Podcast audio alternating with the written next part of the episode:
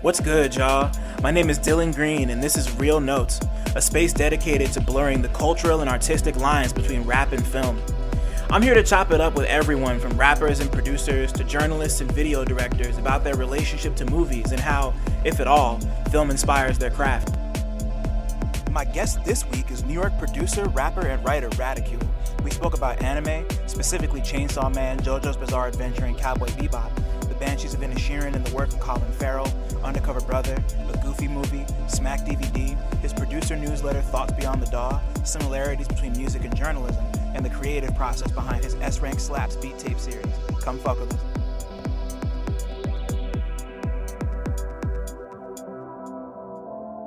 There we go. Oh, you good. Um, what's it called? Uh, I just I just finished Chainsaw Man. I want to say... Damn, when did I finish Chainsaw Man? It must have been like, it, I think it was either Sunday or Monday. I, I think it might have been mm. Monday. No, no, no, no, no, no, no. I lied. It was Sunday. I finished it on okay. Sunday. So yeah, I'm, I'm, um, I'm finally caught up on that. And I know, uh, I know, I know the manga's a little bit further ahead than the anime because it's not like, you know, it's not like One Piece where there's like a thousand chapters. You know, it's just, yep. uh, it, it's, it's, uh, I don't even know how many chapters there are, but I know that I'm not that far behind. So I really might yep. just fuck around and just like pick the manga up. Honestly, it's been a while since something's made me want to do it that bad, but I fuck with Chainsaw Man. How'd you like it? Bro, yo, I, bro, Chainsaw Man, ugh, just beautiful. My homie, Evan, he was the one who put me onto it. And he was just like, yo, like, you got to read this shit. Like, you got to start like reading it too. And like, I fucked with it so hard. Like, honestly, like, the voice cast they got for both the sub and the dub bodied it. Like, I was just like, mm-hmm. okay, like I like I fuck with what they doing for this. And like, yeah, bro, I just thought it was super like, I just thought it was so dope. Like the way that it was just kind of like very blunt. It was just like, yeah, like, like literally I felt like the approach to it was kind of like Cameron in fucking um, Paid in Full. Like, niggas die every day, B. That's legit. legit you tough, right? Like, that's legit. Yo, that was the energy I got from the series, like, already. So I was just yeah. like, nah, I definitely got to read it. Because even, like, looking online and seeing, like, you know, you see the little spoilers here and there for shit. Like, even people being like, who's going to tell him, like, what happens? Like, who's going to tell my man? So it's like going right, down. Yeah. it, it, it's fire, bro. And my man, my man Denji is just doing it, you know, he doing it for the ladies. That's it. Like, I respect yeah. it. yeah, no, nah, you and me both, you know, like, It, it it was it was it was so much fun watching him in Power train with uh I can't remember I can't remember the guy's name, but he really he really he really whipped them motherfuckers into shape in a crazy Bruh. way. And and then like at the very end in episode twelve, like Denji and Power, like De- yeah you know like Denji managed to fuck Katana Man up and slice him in half on the subway, and Power yep. was going crazy on the fucking undead. Like yeah, like you could tell like they grew. You know it was it was tight to see them grow so fast. Bro, they went through, they had their training arc, bro. They had that training arc moment where it's just like, all right, y'all think y'all tough, but wait till you meet Mans yeah. who's like, I've been around the block. Let me show you something, young blood. yeah, yeah, no, my favorite, my favorite was when um they tried to ambush him in his apartment, and um what's it called? Denji just jumped down and he just said, nope. Here's what you did Yo. wrong. This, this, this, and this. So I was like, nah, come on. Like, and the thing was, yeah. yo, the fact that my man's was basically like really like bringing motherfuckers to the brink of death or like killing them, and then just like, all right, I'm gonna just kill you off. We gonna get you back into like fighting right. form, and we just gonna continue this cycle. You know what I mean? Yeah, nah. nuts, bro. He just he just fucking breaks the blood pack open like it's some smelling salts. Like, yeah, get your ass up. Like, you're good. Like, it's like hit him with it. Yeah, for real. I love it, man. It's it, it was it was like. Because I had been seeing it around, and then I was like, you know what? I got to start this. I just, like, I needed to make the time, and I started it. Me and my lady started it. Um, um, my girl just got into anime over the course of the last year. I've been, I've been, I've been, I've been slowly trying to, like, throw a couple things her way, you know, yep. and be like, you might like this. Maybe you'll like this. And then they found, uh, what was the one that did it? We were watching something, uh, and then, like, I come back, and it's like, all right, they're already like, okay, I got like five or six more romance ones I'm trying to watch right now. They have a whole list of shit that like, it, yeah, yeah, it's, it's starting to get to like the cataloging point. And I'm like, all it takes is you just need that one. You need that one. And yo, that's it, you know, bro. All you, all you need is that like joint that like cracks the seal, bro. And like, mm-hmm. people, people will naturally kind of gravitate towards that. I, bro, I love that shit, man. Yeah, it's like it's like bringing someone to the dark side. You know what I'm saying? Yeah. Which is which is funny too, because like a lot of people don't realize that like people people will look at like the most popular anime at the time. Like it, you know, you'll you'll look at something like a One Piece or a Dragon Ball or a Naruto or like something like uh I don't know, just yeah, just like any shonen you could pick. And people mm-hmm. just look at that and it's like, oh, that's the only anime there is. Like all anime is trash. And it's like, and, and then and then people start to realize that, you know, like there's like slice of life anime, there's sports anime, there's romance mm-hmm. anime, there's drama anime, there's historical fiction anime. Like there's anime that takes itself deathly seriously. There's anime that doesn't take itself seriously at all. It comes in every genre, every shape and size, every kind of protagonist you could imagine, sexy, not sexy, you name it, it's there. And like once you find the one that gets you in, it's you know it's it's it's it's it's really just like it's over, you know. Yeah. Dog, nah, you and that's the thing, like it's it's getting people to see like there's a variety and there's a little bit of something for everybody, you know what I'm saying? Like bro, like I never really watched like even like sports like anime or anything like that, and then my boy put me onto Haikyuu, the volleyball shit. And yeah. And dog, I was I was like, yo, like I was like, damn, I might, I might pull up to some volleyball games now. Like, this shit, like, look hella fucking dope. Like, shit is nah, nuts, man. Bro. Haikyuu is, Haikyuu is great. And there's a, there was one that a bunch of my homies in college used to love. I don't remember what it was called, but the whole thing was about like grown ass men going to gambling tournaments and just like, and, and they're like in suits and just like, they, they either win big or they lose big. And it's about how their lives, like, blow up or fucking peter out based on like their gambling winnings. I wish I could remember what it was called, but I watched like an episode of that and it's like the most it, it, it's it's like so serious, it's like so over the top fucking like solemn serious that it yep. makes me laugh. And then you compare that to something like Kakegururi on Netflix where where it's like all the kids in the fucking um um, um there's like a school specifically for gambling and like they're all playing like Texas Hold'em and like every other kind of, you know, like it's Like, it's just those two, I don't, I don't know. There's just like eighty different variations on the same thing. And like, if, if you look hard enough, you'll find yep. something you like. Like everybody listening, if you look hard enough, you'll find the anime you like. I promise. I promise. I promise. Nah, bro. On everything. Like, honestly, like you, you not even wrong. Like, that's how I felt about fucking um Food Wars. Like they got like, I mean, that shit is out of pocket. That shit is hella out yeah. of pocket. That was no, no. That that was that was the one I showed. That was that was the one I showed my lady. Like we watched Food Let's Wars, and that, and and that was it. Yeah, yeah. Food Wars was the one.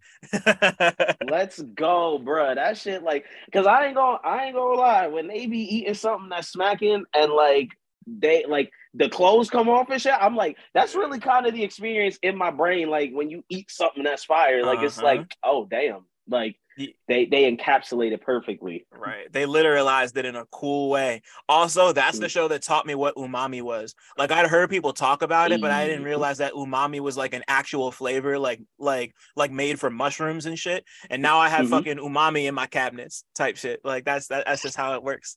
I put that Yo, shit on see- eggs. That shit is crazy. Bruh, listen, anime gang shit, bro. They say you can't learn yeah. nothing from anime. You can learn a whole lot of shit from anime, bro. For real. Come on, man. Yeah, no, nah, they have no idea.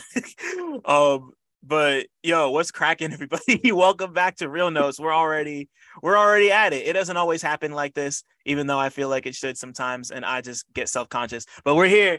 Um, we're already into it. Dylan, Cinemasai, uh, got a lot of names, do a lot of shit. Run around, um, run around like uh, oh man, fuck, City Escape, Sonic. I, I, I fucked the joke up. I'm here, we run around, and I'm with somebody else who also is here and runs around and does a lot of things and puts on for so many good people.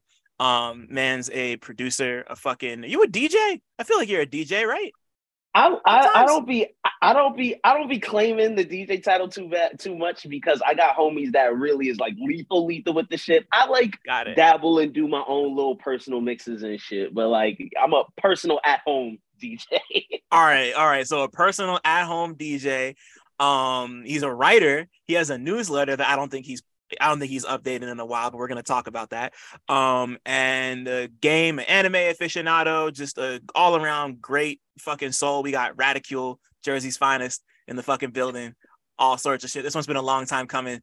So man, I, I mean, like you already know what it is. Thank you for being here, bro. It means the world, hey, honestly, bro. I appreciate that. I appreciate that, bro. That intro, bro. You, you, you give a hell of an intro, man. I do, I do gotta say, I will say, I, I would like to claim I'm like Jersey affiliated. You know, I'm, I'm New York original and based, okay. but, but no, no, no. I mean, like, bro, I got so much love for Jersey. Like, most of my best friends come from there. I'm usually down there in Jersey City, like all the fucking time. So, like, okay. I, I, I thought you were from Jersey. That's my fault then. Oh, nah, bro. You're good. Honestly, I take that as a huge compliment, bro. Like, Jersey got shit popping right now. And, like, there's a lot of motherfuckers. Like, I try to tell people, like, I like I try to lead people, like, that are, like, lost souls almost. That kind of just, like, you know, they continue the, oh, Jersey, like, it stinks or whatever. Like, I'm like, bruh, no, like, there's motherfuckers. I, too, was lost once, but I've been found. Like, Jersey got cool motherfuckers and a lot of dope shit going on. Like, stop hating on Jersey. I love right. all my Jersey people, bro. We, we we we got too much going on down in Jersey. Like, to the point where people don't, like, I can't tell you how many people I've talked to who don't realize that Just Blaze is from Jersey. Like, everyone assumes he's from New York. I think I talked about it on here before, but, like, he's from Patterson. He's from, like, around the way from me. Like, that's you know, not, like, bro. and and it's just that's that's like that cool history. One thing, bro, I realized, like, mad, like. like watching mad like wrestling documentaries and shit, there are mad wrestlers that like came from Jersey or like got their start in Jersey, like fucking no dudes like yeah bro like dudes like there are old dudes that wrestled for like E C W and shit. I want to say like Bam Bam Bigelow was from Jersey. I want to say um fucking um Chris Candido was from Jersey. Um just mad dude mad dudes that were from like E C W and shit, like just the old hardcore wrestling like started there. And like, bro, like, I'm pretty sure this dude, this more recent dude, um, Nick Gage, I think he's from Jersey too. And like, mm-hmm. so there, there's a lot of rich cultural history lessons that lie and gems that lie in Jersey. So man, yeah. I, I love y'all to death. Y'all got some motherfucking hitters, boy. We breed, we we breed champions. We breed champions. Out of Yo, facts. Yeah, but nah, man, I'm happy you're here. This is gonna be fun. I can already tell. So yeah, let me ask you the first question I ask everybody who comes on. Uh, last T V show or movie you watched that you had a strong opinion about? Damn. Um, so I could only pick one, right? Like I could only pick like one thing. You could you could pick a couple if you want. It's it's it's up to you. Like whatever really grabs you. Okay, so I'm a I'm a pick two. So there was there was one that I watched um, recently called. Um, The Banshees of Inisherin. Shit, I hope I've been I... meaning to watch yeah. it, bro. I'm so mad I haven't seen it yet. I've been, Yo, I've been, I've been dragging my feet.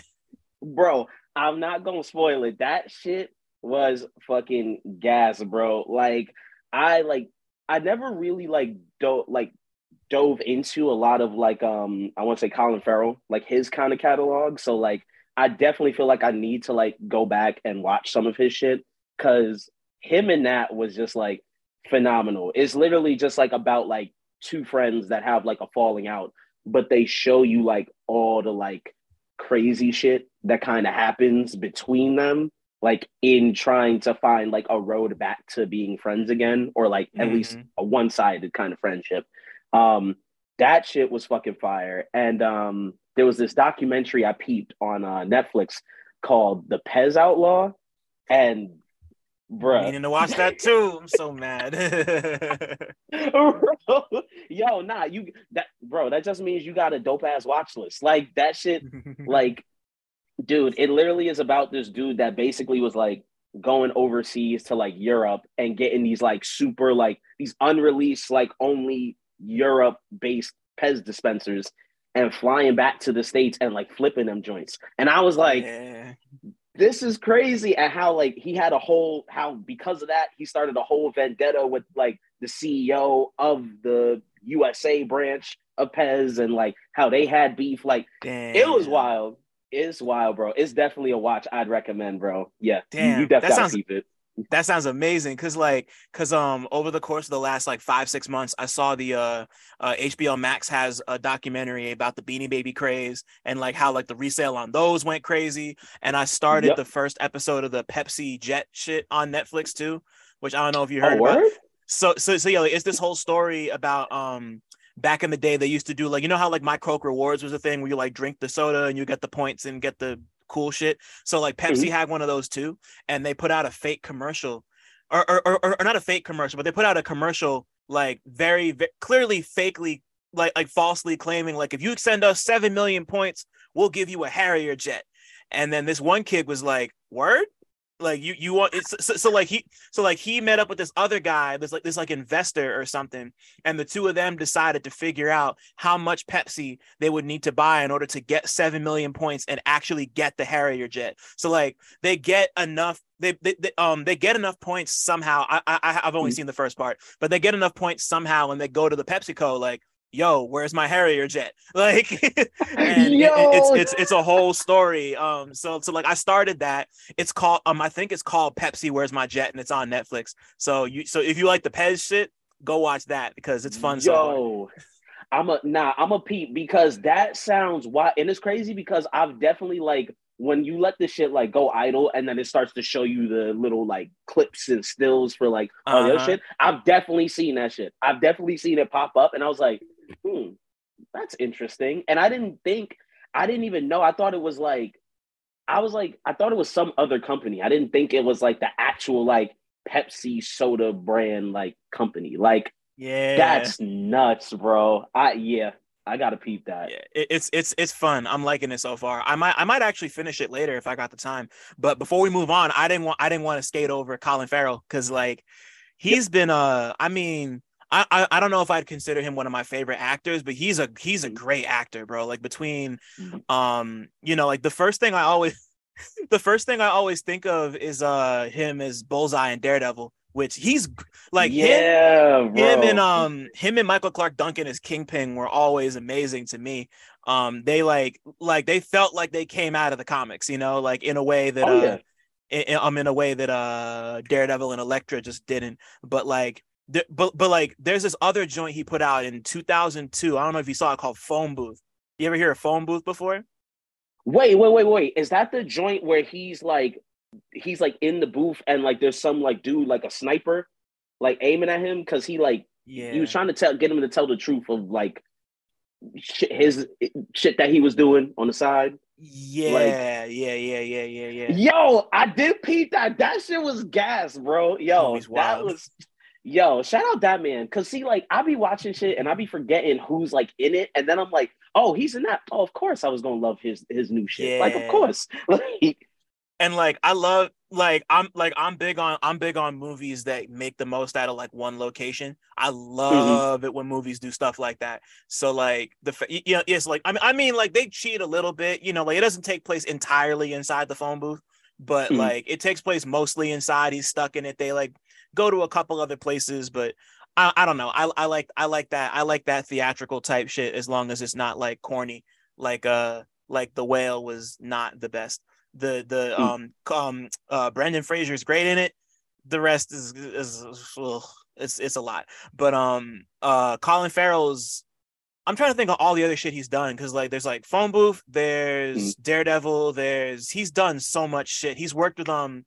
The guy who directed Banshees is a guy named Martin McDonagh. I'm a big fan of his. Um, oh, they made this. They made this other movie called In Bruges that takes place in Ireland. Fucking nuts. So good. They made another one called Seven Scoundrels. That's like a.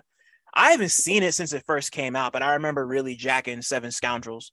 And uh, mm-hmm. you know, Colin Farrell's just been in. You know, like he's been in like big movies. He's been in small movies. He's just one of those actors who can really do it all.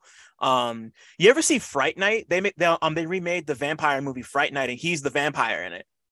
Oh shit! Nah, I did not peep that, bro. Yeah. You get Fright Fright Night's cool as hell too. Um, David Tennant, the guy who played the um, the guy who was the tenth Doctor Who, is in it, and um, mm-hmm.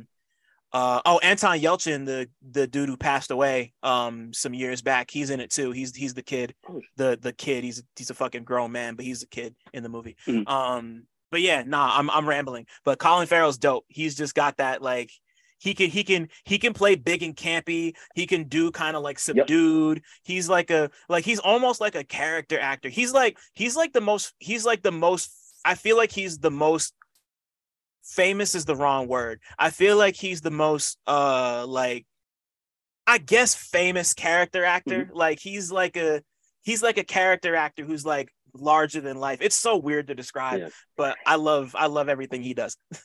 I mean, nah, bro, he like I I could honestly kind of tell that like even like not even like peeping like at least a whole lot of his like catalog. Like I'm pretty sure he played He played uh, Penguin in the new Batman joint, yeah, right? Yeah, and he was that Penguin was him. in the new Batman. Yep. Yo, I mean, I'm not, I'm not gonna lie. The clip of him where he's hemmed up by like Batman and, and Commissioner Gordon, and he's just like, "Come on, why would you show me that?" I was like, "Yo, that had me rolling in the theater, bro. I was right. dying off that."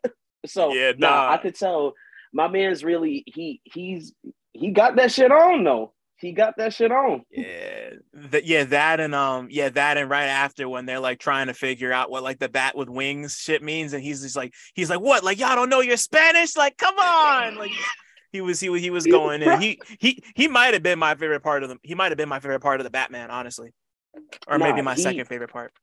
Bro, he stood out. Like I give I give that man all his flowers. Now I know I gotta. I was literally sitting here like.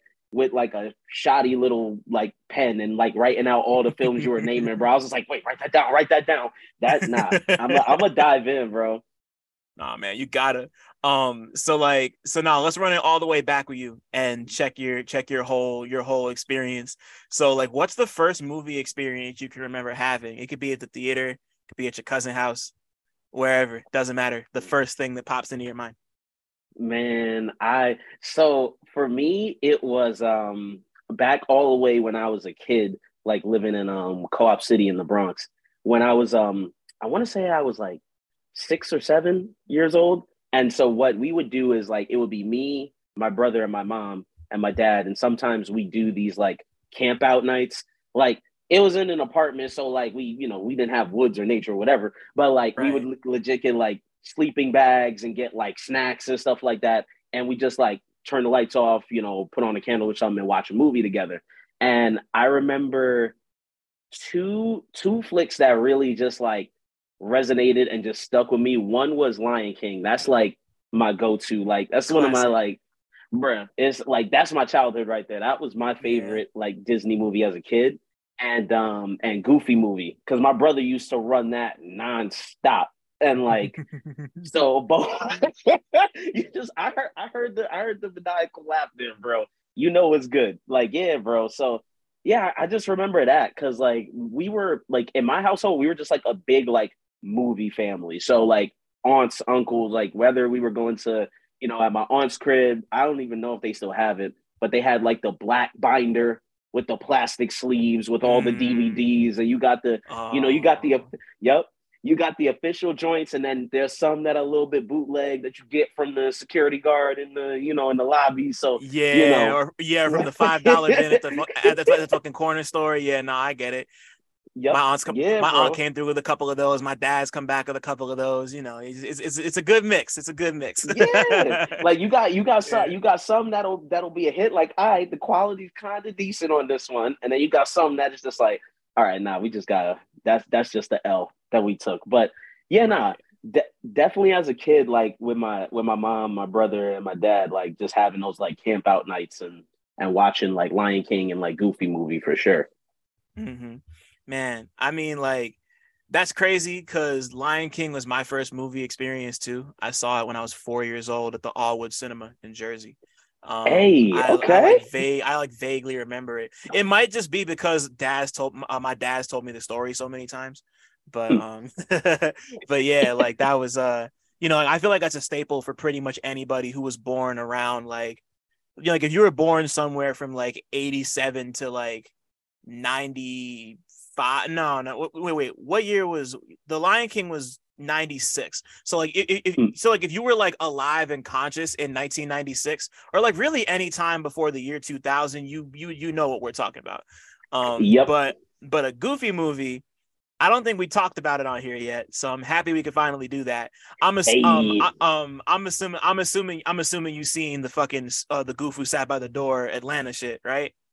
Yes, bro. Yeah, yo, like... when I oh bro, I was just like, yo, it was a full circle moment. Like, it literally was just kind of like, it, it tapped in with me on an adult level of just understanding like the, just the comedic genius behind the episode, but also yeah. like, just like the childhood, like connection of just like, you know what I mean? Like, it's almost this unspoken thing. It was just kind of like, yeah, Goofy Movie. Like, it feels like a black movie. Like, I can't yeah. explain it. Like, it's, you know, like, but yes, bro, I that episode resonated with me so fucking strongly, bro. Like, yeah, yeah nah, me too. I feel like uh, it's so funny because they kind of like they kind of they kind of walked the they walked the tightrope between like appreciating and loving on the movie, but also kind of like also like very very lightly making like, like like poking fun at people who were like, this is a black movie, and it's just like, what does mm-hmm. that mean? But like yeah, nah right. like it, it, it, it's it's just like it's there, you know, like you could tell, you know, like, and like it really could just be something as simple as like, oh, they got Tevin Campbell to do the music and that made it black, who knows, but like I, I, I, but, but, but but but yeah but you know, like it's like the it's just like the same thing of like, why do we consider Piccolo black? Like, why do some people consider Bugs Yo, Bunny to be black? You that, know, like, like, like that type of shit. Like Darwin from Gumball too. Like, why do people consider him black? You know, like it just, it's just there. Like, I, you know, like, it's, it's just, yep. it's just a feeling. I don't know. It's just a feeling. Nah, bro, nah, for real. Like, it really is. Like, that's so crazy. You know what? I never, I never heard uh, about Bugs Bunny being part of the black delegation. I never. I got like that's. I, I knew Piccolo, like Piccolo and Darwin from yeah. Gumball for sure. Like I've heard that, but that's interesting. Like I gotta, okay. I literally want to do like a poll of like, what would be like the roster? Like what would be like the, who would be like starting five and then who would be like coming off the bench as far as like anime, anime and like cartoon characters that were like, mm. yeah, they, they may not physically be black, but we know. Like there's a yeah. there's a deeper underlying feeling. Yeah, it's it's crazy. Like the Bugs Bunny one's a little sad because like his whole character is just his whole character is based off of fucking like minstrelsy and like black stereotypes. Like from like yeah. his foundation. I, like I have this whole book about it that I've been reading. It's like about like the fucking like history of blackface and minstrelsy and animation. It's really depressing. Oh, shit. But but yeah, it's it's uh. Yeah, it's it's it's it's interesting. It's just really depressing. But like, you know, like you, you know, you could say that about Bugs Bunny. You could say that about Mickey Mouse too. Like like like yeah. the history runs really really deep. But at the same and uh, and and you know, like the episode kind of gets into it with Goofy too, because like that um hmm. that like dissertation thing that they read that um the guy um Ob Iwerks, I think his name was, wrote mm-hmm. like. Like that was like literally verbatim a thing he wrote like about Goofy. Like like it played like, like like that's one of the only things in the episode that isn't a joke. Like they pulled that straight from the archives. So like he was yeah. that's that's real. Um That's nuts, bro. Wow. Holy. Nah, I, I'm a, I might have to a, after this. I'm gonna have to have you uh, slide me the name of that book that you got that shows the mm-hmm. history too, because that's a, like you said, it's it. I know it's already it's fucked up, but like the concept behind it and like the fact that someone like took the time to really like dive in that deep with like animation, and I mean we know animation from, you know, certain time periods was they was getting that shit off like it was just, you know, uh. Uh, hello, you know what I mean? Like, yeah. so it there's some I've showed people some crazy shit. I'm like, yeah, like Looney Tunes have some racist ass shit like, in it, like a minute ago. Like, so it's crazy though. It's crazy to see that history in comparison to like where we're at now with everything too. Totally. But you know, like A Goofy Movie is something that's like nice and pure and cute and just like mm-hmm. real, real wholesome. Uh, I mean, like the Tevin Campbell songs are all great. We all know that. Um, it, it's like I rewatched it again. Maybe I re- I think I rewatched it like three or four months before that episode came out, like not knowing it was mm. coming. And I just, I, I was like, I just want to watch the movie again. And, you know, like, it's, yeah. it's, it's cute, you know, like it's, it's nothing.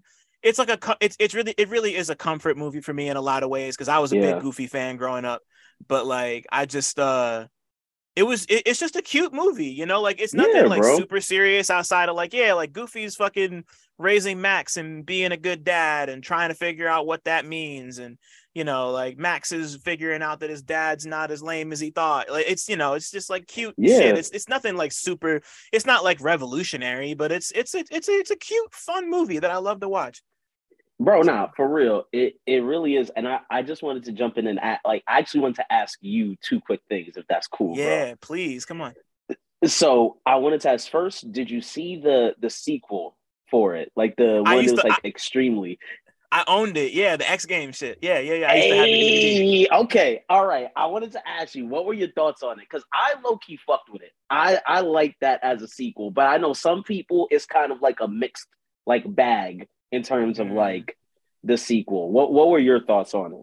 So I like it. It's uh, I I haven't seen it in probably almost twenty years at this point, but um but but I loved it when it came out. Like I wore I wore it. I had it on D V D. I was gonna say I, I didn't wear the tape out. I had the D V D, but um uh I but but like I enjoyed it for what it was. It had cute music, um cool story, but like I definitely liked it less than the first one.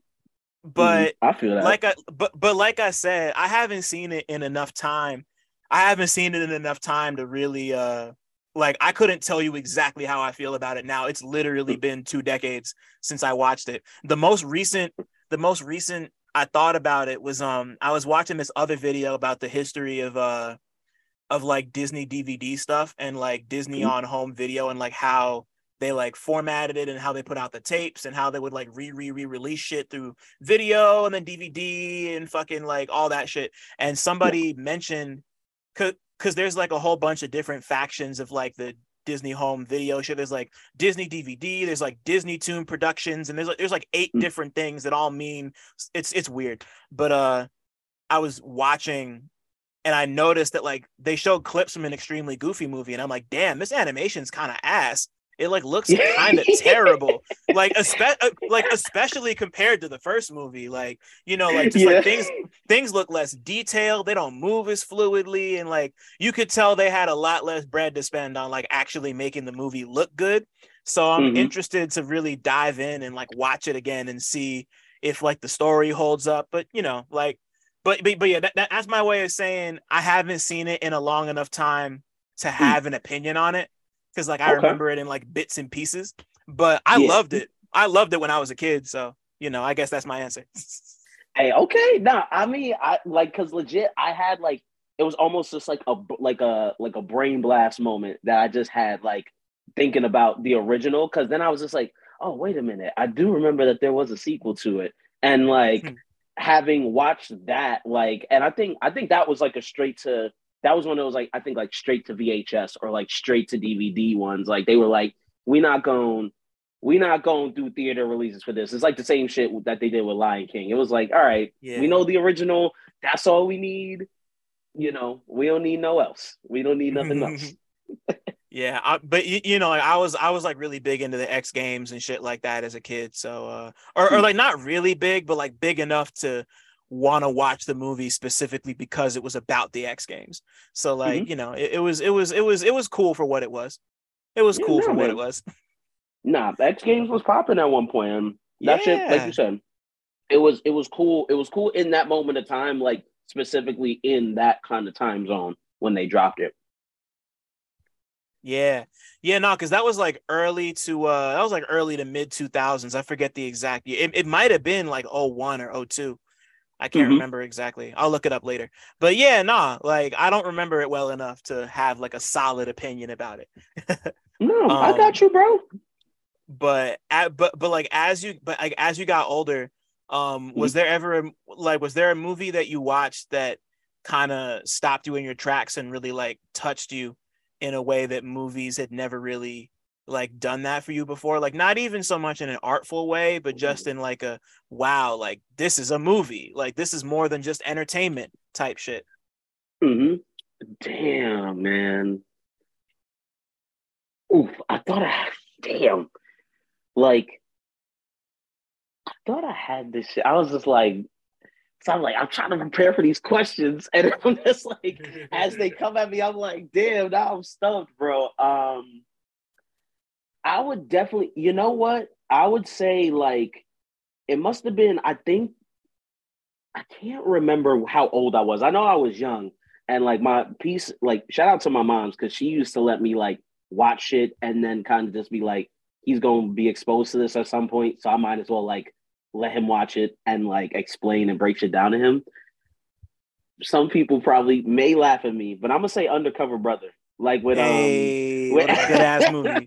Yeah. Like, that shit, bro, like, that film, like, I just remember, like, learning, like, that was one of those movies where it was, like, I learned, like, the lines, like, scene by scene. Like, I was holding on to everything from it, and, like, literally then you just kind of go and impersonate it with people, and like you're dropping lines all over the place. And like that was that was a big one for me, like just the concept of it, the the writing for it, um just the the fucking shit, the um and I, I rewatched it when I was older, and then I could obviously get a lot more of the jokes and a lot more of the writing for it. But when my man's brought out the goggles and they were just like, Caucasian vision. Caucasian vision. Like, yo, I lost it, bro. Like, leave it to Beaver and River Dance. Yeah. Yo, and the, he had the the time. He had the he had the rolly with the hot sauce in it. Like, yeah. That, it, one blast nah, should be enough to make Caucasian food edible. Yeah. Bro, it was just like so uh, such like off the wall type shit, but it was just like so clever in the way that it was executed. So like mm-hmm. I like that was the I think yeah that was definitely the movie that made me really sit and like appreciate and pay attention to like not only like the writing for a script, but also like the chemistry between actors and the chemistry between like, you know, what's going on behind the scenes, like in the background of movies, films, and television shows, um but also like really paying attention to, you know, the storyline at least, and really like understanding like, oh wow, okay, like there's a pretty nuanced kind of plot here that's running too. So yeah, man, that that was definitely the first movie that kind of just got me like hooked as far as like, all right, like I'm tapped in with like film and cinema and understanding that type of shit. Right. And then it goes even further than that, because like, of course, you know, for, for everybody who's seen it and everybody who hasn't seen it, the whole thing's a satire of fucking seventies blaxploitation, you know, like fucking mm-hmm. like the whole, you know, like, like the whole main joke is that Undercover Brother's a character who's like unstuck in time. He's like this like modern dude, but he dresses like it's the seventies. He's got the fucking like leather medallion with the black power fist on it. He's got the fro, and he wears the fucking, he, he wears the fucking like, fucking like colorful like cheetah print threads all the time, and yep. fucking and fucking talks like goddamn Jim Kelly from Enter the, uh, and from um Enter the Dragon, and like all this shit, you know, like it's it's like, so yeah, I yeah like I like you know like I didn't realize, like I had like a superficial understanding of like those mm-hmm. blaxploitation type things, but mostly because like my dad and my parents explained to me kind of what was going on. But mm-hmm. I like fully appreciated it when I watched the movie again, like ten years later when I was in college. Cause like, yeah, cause like that was a movie, like my sister and I would watch that over the summer. We would like throw that on, um, we, we had like TiVo and shit, and we would just put that and like watch hey. it on repeat, like every fucking summer. That was one of those, you know, like, yeah. and, uh, it's, it's, it was just like, that movie is so special. And so like, it's, it, it's, it's just like really funny and like just as smart as it needs to be. And like not to, you know, like not to, it doesn't like beat it. I mean, like it does kind of beat you over the head with it, but in like a fun, mm-hmm. approachable way that doesn't feel like pretentious or corny. And then like that prepared me for Black Dynamite, which I saw maybe about five, six yep. years after that. And like that was, I think that probably is my favorite movie of all time. Like if I had to, like, bro, just, just like in terms of shit that I like love and like will watch over and over again, and like I have every line, every fucking like I have every shot of that movie memorized. Like I could recite the whole thing right now. I've seen Black Dynamite fucking like eighty million times. Like, bro, and like what's that fucking phenomenal, phenomenal movie, bro? Like, and I mean that shit. I I would say Black Dynamite, I think, is what pivoted me to like getting into looking at the catalog of Michael J. White, because like I was yeah. just like, and then I learned, I was like, oh nah, he really he really does like this martial arts, like kung fu shit, like he really is about it. And it's crazy because like the other night I just rewatched um this joint, uh I think it's called Blood and Bone, with him as like the the mm-hmm. main character, and he's just like, he's pretty much yeah like just this like underground street fighter, like basically, and it's just like thousand motherfuckers left and right. Like he literally, I would say like, yo, like Michael J. White, I'd honestly say is like the black One Punch Man, like basically in that movie. Like he basically is like the black One Punch Man in that movie. And it's such a cool thing to watch. Like uh, such a, such a man, yo. Yeah. Oh, I did want to, I did want to say too, um, as a kid, one other movie that I remember that like really stuck with me as far as like, I guess like story and everything, was, I forget the name of it, but the Pokemon joint where Ash gets turned to stone by oh, Mewtwo. Oh, po- uh, um, the, the first movie, yeah. Yep, the that bro, that messed me up. I was crying like a baby. Like it was such an emotional moment in that movie, and like that I remember. I was like, I think that also fostered my love for like cartoon films and like animated films, and just being like, yo, like these shits also can hit on a totally different level. As much if as much as if not more than even just like live action stuff. So I got to give props to that one too.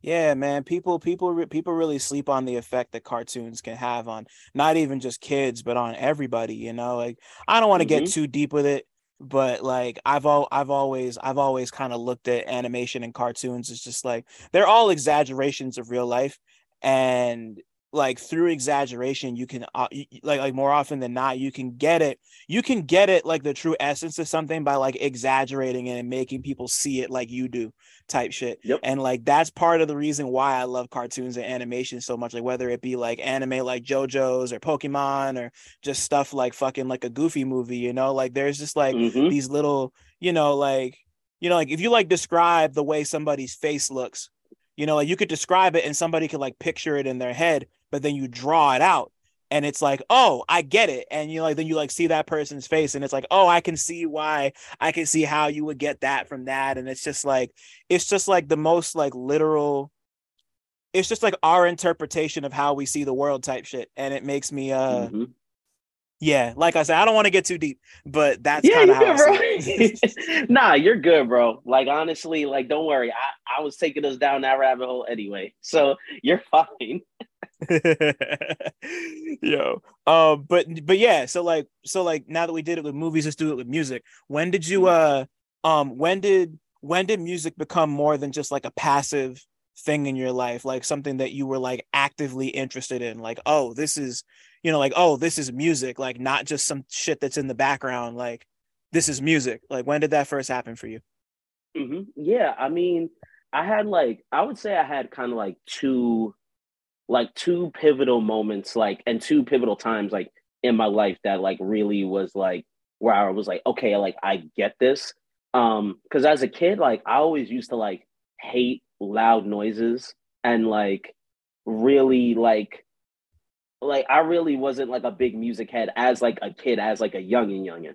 But there was one time where I was in the car and um, I forget which song by him was playing, but D M X came on on the radio. Mm. And for, for some reason, a young like seven-year-old me was just like trying to rap every single word that Mans was like saying. And it was just the energy and just like the aggression and the form of his expression. I was just like, oh, he's like saying some shit. Like, I don't know what the hell any of this probably means, but like, it was like just me like really understanding the passion that can come with like music and making music. So R I P the GOAT, like he, like mm-hmm.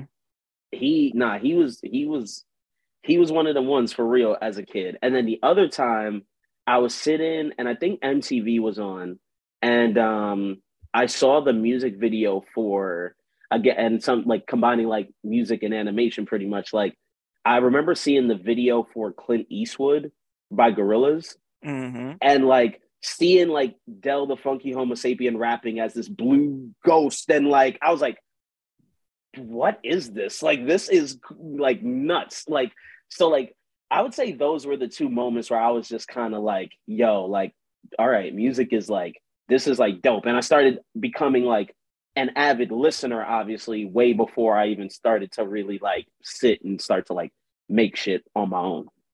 Right, man. Those are those are two. Th- th- those are those are those are such good examples. Like, like Clint Yo, Eastwood is, bro. Yeah, Cl- yeah. Clint Eastwood's just such a, like, such an iconic song. I, I yeah, I feel like a lot of people our age, that was our first exposure to Del the Funky. It was definitely my first exposure to yep. Del, and um, you know, I mean, I and you know, I mean, like D M X was everywhere by the time we were like nine, ten years old. He had already um, what's it called? He had already done the uh, he had already done the Flesh of My Flesh um. What were the two albums? Was it, it, it was Flesh, it, um, I think it was Dark and Hell is Hot and Flesh and My mm-hmm. Flesh came out a year apart. And, and, and, yep. and, and, uh, and um, they both went platinum in like a week or some shit. And then, you know, like he was, you know, like I saw him in all the movies. I literally just watched Never Die Alone for the first time earlier this week. I don't know if you've seen Word. it. Word. I, I need to, I need to peep. Cause I remember the, the one I peeped recently was the joint with, um, I want to say who was in it? I want to say it was like Jet Li. Yeah, he Cradle to the it. Grave. Uh, yes, yeah. That was the one I peeped like most recently, and I was like, "This shit is he like." It, it's just like seeing his films was just like they're just like these like hood action like gems almost, and not even like mm-hmm. hood in a sense, but just like these sort of interesting action gems with like, oh, and here's you know here's we got some D M X, you know what I'm saying? If you if you if you like him and you you fuck with that. Like, it's just like a, I don't know, it's like a nice gem to see him in, like, just anything, like acting, you know what I mean? Yeah, definitely. He was, uh, he wasn't the best actor. At least he's not in Never Die Alone, because I, I I thought Never Die Alone was not that great. It's it's mm-hmm. fun to watch, definitely worth, like, it, it's only like an hour and twenty minutes. There's worse ways to spend the night, but I was yeah. like, eh. This, this is this is this is de- I was I was I, I was like this is definitely a fucking this is definitely a fucking gangster action movie from the year two thousand four, you know, like yep, but but, but but but let me not disparage D M X because he's one of my favorite rappers. um I you know you like like like like um we all know the classic songs, fucking mm-hmm. like that run he was on was legendary. um I kind of, and it's crazy because like I kind of was introduced to X through um I was introduced to him more through like his movie stuff and through mm-hmm. like a thing like Def Jam Vendetta where he's like a boss character in yes. that, and you know and, and you know and, and you're like before and like beforehand I'd heard Rough Riders Anthem and all that stuff, but you know like I'm like I'm like ten, eleven years old at this point. So like I'm not like actively like consuming all sorts of crazy shit just yet. But like, yeah. but, but, you know, like that was definitely my springboard where I was like, all right, let me go listen to It's Dark and Hell is Hot. Like, let me mm-hmm. go listen to Flesh of My Flesh, Blood of My Blood. And, you know, like, I really just sat there like, shit, like this man really just, I don't know, man. He just, he just, he just sounds like, like, yeah, you know, like he, he like raps like a preacher, but not in like that, like off-putting, pretentious kind of way. He's just like very much like a, let me tell my story and listen to me fucking yep. like tear my heart out.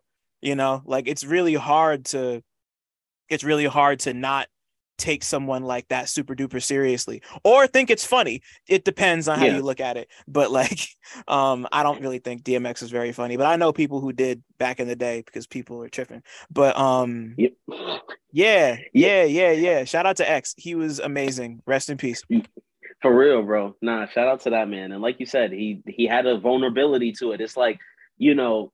It's, it's someone kind of like rapping and doing their thing from a perspective of just like, listen, I know I am not perfect. I know I am flawed, but it's like, aren't we all type shit? You know what I mean? So right. it's, it's, it's dope, bro. And also like the, the, the kind of era of like the early two thousands, like, like action gangster movies and everything. Like you said, it's like a lot of them were very much like, all right, I ain't, you know, I ain't I ain't throwing this back on and rerunning this every single weekend, but right. it is something where it has like a unique, like almost like a unique charm to it. Like it's just like, you know, you're like, all right, this isn't the best form of media I've ever watched. Yeah. But, but it's got it's got a little bit of character. So nah, I feel you one hundred percent on that, bro.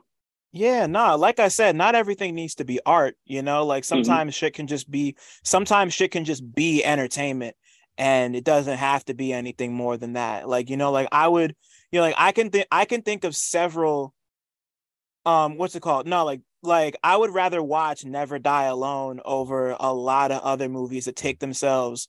I mean, this movie takes itself pretty seriously, but it's mm-hmm. like, but, but, but like, it's, but, you know, like it's, it's got like charms and quirks that something a little more polished might not, you know, like, and I'd right. rather watch that than something like, uh, I can't think of an example right now, but like, I just like, I'm attracted to that type of stuff. Like, it doesn't always have to be fucking, you know, like it doesn't always have to be Banshees of Inisherin. It could sometimes, mm-hmm. you know, sometimes you just want to watch like D M X run up a wall in Tim's and fucking run away from dogs. Like, you know, like sometimes it's that simple. Bro, one of life's great you, pleasures.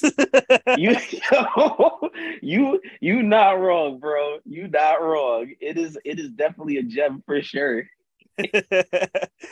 Yo, um, and before, before we, before we move on to more of your music mm-hmm. career, um, and like where you got started with that, um, I mean, yeah. So like when, um, so like as you're growing up and you have all this knowledge and experience with movies and music, um was like when did you do, when did you first consciously was or rather was there ever a period of time where you consciously linked film and music together in your head as like two things that could complement each other? There's oh, a lot of yeah. ways you can take that question, but yeah. Oh brother, oh man, yes, one hundred percent yes. And it's it's I would say they're they're anime related, to be real. So um mm. and I think it's no surprise. A lot of people know I fuck with these two series like super duper heavy, but it was um, Cowboy Bebop and mm-hmm. Samurai Champloo. Those two, like, and like the the intro for Samurai Champloo that Nujabes and Shingo two did, I was like, oh, this, like the soundtrack just went with every episode and everything was just like, I was like, oh shit, like this, this is like, both of these are forms of media where like the soundtracks and the actual visual presentation like mesh like so well together. And and there have been like like some, I would say like video game, you know, style ones too as well. But for more like actual media media like like film and television, definitely those two. Those two like completely changed my worldview. Yeah, me too. Like th- those were those were those th- those were both head bust moments for me. Like just in mm-hmm. the sense of uh, you know, like Nujabes and fucking um, Fat John and Forces of Nature. All the shit mm-hmm. they did for Samurai Champloo was like, I had never really seen that. I don't really think anybody had ever seen that done in an anime context before. But like being able to see those two things happen at the same time really solidified my love for the shit in a way yep. that uh.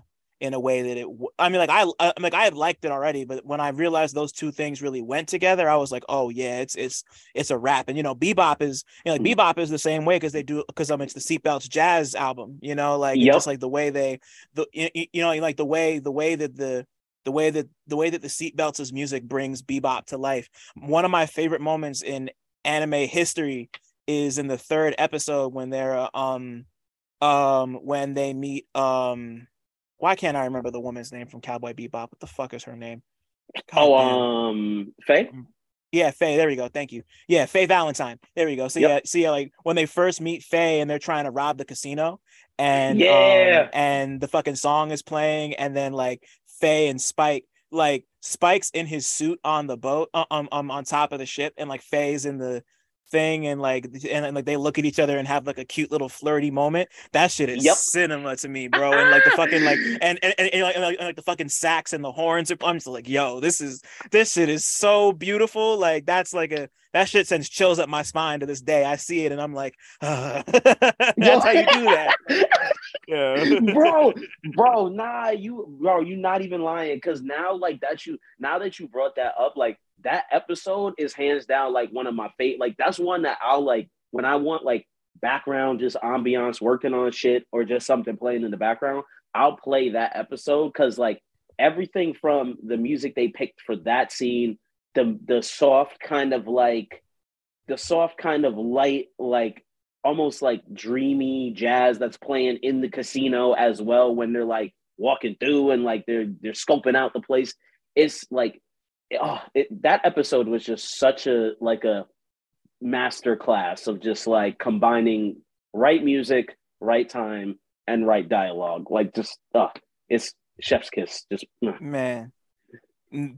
And one more time before we move on, you mentioned games earlier, which I mean, like, yeah, game, yeah, like games are games are definitely media in a way that I think, like, I mean, like we both understand, but a lot mm-hmm. of people don't. A lot of people still don't look at games as like media and like stuff to be taken seriously, and it totally is. But like, talk to me about a couple, because I, I was gonna ask you later about some game shit anyway, because like it's all incorporated mm-hmm. with the music. But like, yeah. but like, give me, give me, give me a couple of those. It sounded like you were gonna talk about some game soundtracks or something. What about what about mm-hmm. those? Oh, yeah, man. So there's this um recent joint that I got into um, thanks to one of my homies, um, Prince. He recommended it to me like as soon as it dropped. Um, there's a joint, uh, Shin Megami Tensei five. And mm-hmm. like the it's like this super it's this this this beautifully done like J R P G, like, and it's like kind of like modern world, but also it combines post-apocalyptic elements with like, you know, typical like high school kid having to save Tokyo from like destruction at the hand of, hands of demons and shit. And like the way I had it explained to me, and it just made so much sense. It basically was like Pokemon, but just with like demons, like and shit. And I was just like, the soundtrack of it though was just, it's just this very beautiful, like they have these very dark synth ballads and cuts, and then very bright and kind of like optimistic tracks as well, um but it plays out like a movie. Like as I was like playing it, like it literally I was like, this feels like I could sit and actually watch this, like, and like just have them like stitch the cutscenes together, and I just like sit and watch it like it's a right. movie, which that's those are my guilty pleasures. Like I like watching like video games stitched together, and I'm just like, I'm just gonna watch the cutscenes, and like that'll be what I do for the night. So like um but yeah, like that game, as well as um the Persona series that Atlus uh does too. The oh man, they I don't know, they they just every time they just put their foot into the soundtrack, and that's how it felt with also like Sonic games. Like you literally mentioned at the start of this, like Sonic, like Sonic Adventure, and I always remember like playing Sonic Adventure two Battle and the yeah. Knuckles stages. Like I was like, yo, what like. These shits, these shits is hard. Like, I always, like, I, I, I always wonder how the guy who did those Pumpkin Hill raps, I, I always wonder where he's at these days. Cause yeah, yo, God bless him. Moments. That, that, yeah, that, that man deserves. They need to bring, if he's still around and still doing like music, like they need to find a way to get my man's back onto like a soundtrack at some point. Like, mm-hmm. like, but yeah, yeah but yeah, bro, those are. I'd say those definitely like were like, and I do got to give just a quick shout out to God, the new God of War too, because that joint, just the the simple kind of like, and I, I always forget like the Nordic kind of like music that they pick to soundtrack everything. I'm like, this sounds just like some epic like movie style like shit, and just the way that obviously it's storyboarded, like it's meant to play almost like you're playing a movie almost. So right yeah, I, yeah. I, I I'll wrap I'll wrap my rambling up with with those three for sure, like that. I'm I'm happy I'm happy you brought up God of War, because I'm playing through the first I'm I'm, I'm playing through the twenty eighteen one right now. Mm-hmm. I'm I'm I'm about to beat the eighth Valkyrie. I'm going through the uh I'm go um I'm go um I'm going through the uh the Niflheim maze right now. So I Yo. Can go beat the eighth Valkyrie. Yeah. But yeah, nah, Let's but go. Yeah, like, yeah, man, God of War, yeah, God of War, beautiful soundtrack, fucking Sonic games, beautiful soundtracks. Mm-hmm. Um, what was the um? Oh, why am I blanking on the name of the one that? Uh, it was like the platformer that came out. Um, like like the old school, the old school ish Sonic game that had a really really great soundtrack. Um, Sonic, uh, not Sonic Rush. Mm-hmm. Uh, um, it's the one that came with uh, you could play as the armadillo and the bee and shit. Um, mm. Was it like when you could play as like a team almost? No, like, no, no, no, no. That's okay. Sonic Heroes. Um, yeah. Uh, let me see. Sonic two D. Damn, why can't I remember what it's called? Uh, no, not Sonic the Hedgehog. Uh, it's it. Uh, Sonic Origins. That was it. It's Sonic. Mm, Ori- mm-hmm. Right? No, wait, wait, wait, wait. No, no, no, no, no. I'm, I'm, I'm, I'm lying again. Uh, Sonic Mania. There we go. Sonic Mania. Yeah. Okay. It came out like it came out like four or five years ago. Uh, it mm. was like a, it was like a back to basics Sonic game. Really, really beautiful soundtrack. All those Sonic games have great soundtracks, but that one's that one might be my favorite. That isn't Sonic Adventure two Battle. Like word. Yeah. Nah, I gotta go back. I def gotta go back and play that now because I never I never played Sonic Mania, but like now it, it's got the bruh, it's got the cinema side seal of approval, bruh. I'm a I'm a I'm gonna check it out. Fucking, fucking, you, you could probably buy Sonic Mania for like the price of a bag of chips at this point. So yeah, I definitely oh, recommend it. I recommend let's it. Yeah, go. It's on every system too. But um, uh, so yeah, for you growing up around all this music and all these movies and all these games, uh, and deciding that you wanted to formally like step into making music on your own, like when did you when did you first know that rap and making beats and shit like that would become more than just a hobby for you?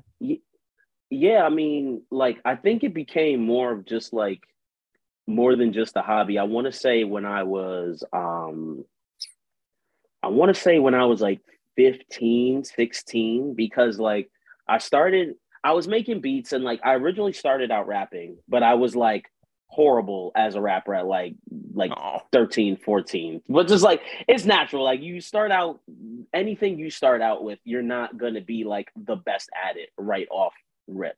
So I was just kind of like, all right, like, you know, I can't be bad at also making beats. Like there's got to be at least one or the other that I'm good at.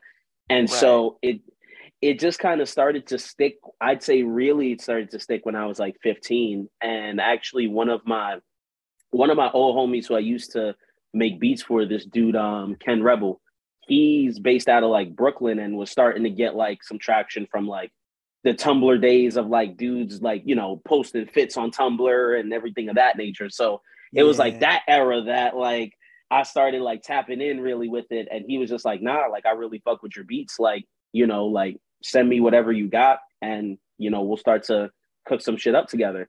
And that's when I really kind of started to take it seriously, because that's when like people, there was started to be like more of like a fan base and traction that started happening. And I was like, oh, people actually like, like the shit I make. That's kind of crazy. Like it, it's such a weird feeling when you like have people say like, not in mass, like, hey, this is dope. Like we fuck with this. And so, yeah, I'd say like, yeah, once I was like fifteen, sixteen, working with Ken and getting shit out with him, um, that's where I really noticed. I was like, all right, like if I keep with this and I keep evolving and kind of just like being a student to, you know, not only the individuals I look up to, but even my peers that are like to my left and my right, like I could really probably make some dope shit and kind of have my own little, own little kind of like island oasis in the universe where people could come and they willfully want to pull up and vibe to my shit. So yeah, man, it was around that time. That's hard. And the first, the earliest project of yours I was able to find was um, the uh, Waltz to Game Mead project with um, fucking Sephiroth on the cover. And I, I, I, I don't remember exactly what year it was, but obviously, you know, like your love of games and shit runs very deep. So like, talk to mm-hmm. me about, so like, well, talk, talk to me about making that project and like, I. Or, Or, or, or I said Sephiroth on the cover. That's the Cowboy Bebop shit. So like, talk to me. So yeah, let's see. Like, talk to me about. Um, I mean, like, we already talked about what Bebop mm-hmm. means to you, but like, what was it? But like, what made that project so special, and like, why, like, why Bebop to kind of construct an entire thing around? Yeah, I mean, for me, I would probably say like, honestly, um, I think that was back around the time. Yeah, I think I was like, yeah, like fifteen, sixteen at the time that I dropped that. And like, um, I think it was because like, you know, you, you're kind of going it, at that age, you're at this weird kind of like nexus of like, you know, you're breaking out of being like a full fledged like kid, but you're also, you're definitely far from being like an adult, so to speak. So you're trying to find that even ground of like, you know, what's my maturity level? Like, you know, what's cool, what's not cool for me to like be into or do or whatever. And I just remember like watching Bebop at that age and like getting it, like just being like, oh shit, like I understand a lot of the themes and a lot of the real life shit that they just, that they depict on the show. And I was like, huh, like that's really cool. I'd like to make like almost like a soundtrack of like, if I like, you know, did a rendition of Bebop, or if I was a part of some type of like spin-off or side series of Bebop or something like that. And I think that's where Waltz to Ganymede kind of came. It was like me kind of creating my own soundtracks for stuff that I really loved and stuff that I really like grew up with an appreciation for, or was finding a deeper appreciation for. So yeah, no, it's kind of like my little ode and my little tribute to the series and, and all that it did for me with like understanding life shit. You know what I mean? Right. And, and and and that's so ill to me because, you know, like as your career goes on, you see, you see that you kind of take that core idea of like appreciation and tribute and just like putting it toward so many different anime and video game related things that I'm going to get into specifics in a second. But like, I just like, cause like, you're not the only producer who's, who kind of has an affinity for that thing. And, mm-hmm. you know, like between you, yeah, you know, like there's people, there's people like you and Knowledge and Brain Orchestra and Popstar mm-hmm. Benny and fucking Wolf Morpheus. Like I could sit here and name names all day, I, but like, you know, like there, but like, I feel like, I feel like games and anime have this really special relationship within the producer community more than anything. Mm-hmm. And just like, I guess just as a producer yourself, like, why do you, you know, like, why do you think y'all gravitate toward that shit the way that you do? It's, it's, it's always been something I've wanted to ask somebody. Yeah. You know? Yeah, bro. That's a good, nah, that's a good ass question, bro. Like, honestly, I think it's just like, I know for me, it's just like, I think, I think a lot of producers like, and, and it, and it obviously varies from person to person, but from what I've noticed with a lot of producer homies, like, we all have very like wildly active imaginations. Like, and I think it's like something that when we watch certain things and certain mediums, especially like anime and like video game culture and stuff like that, we kind of get so immersed into it. We start to envision ourselves, like, what would it be like to live in that universe? Or what would it, what would I [S2] Oh. [S1] Be doing like in those scenarios?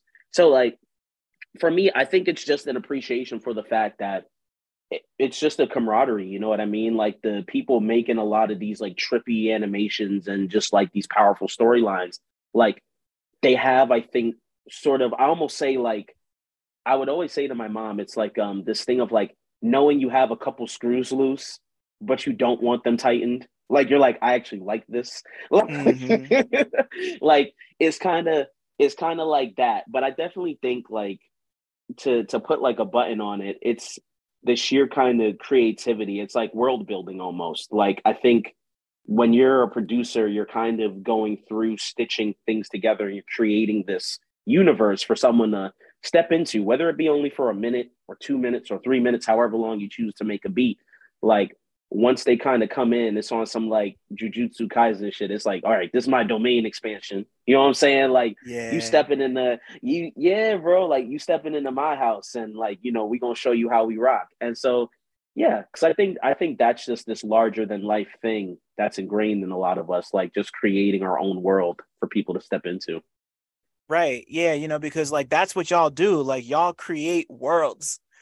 You know, yeah. I was gonna, I was I was gonna I was gonna ask you this way later, but since we already jumped there, like, you know, it's just like y'all have y'all have so much more power, like as producers, like y'all y'all have so much more power and influence over songs than I feel like. I, I mean, like we like it's a it's a it's a pretty obvious thing that everybody talks mm-hmm. about, but just like y'all don't get the credit you deserve, like as producers, a lot of the time, you know, like unless unless uh unless you're like a big household name, like a fucking Metro Boomin or Ninth Wonder yep. or Knowledge again, you know, like, and just like, you know, like what it's it's uh it it it can be really difficult to broach like what you can do to fix that, but mm-hmm.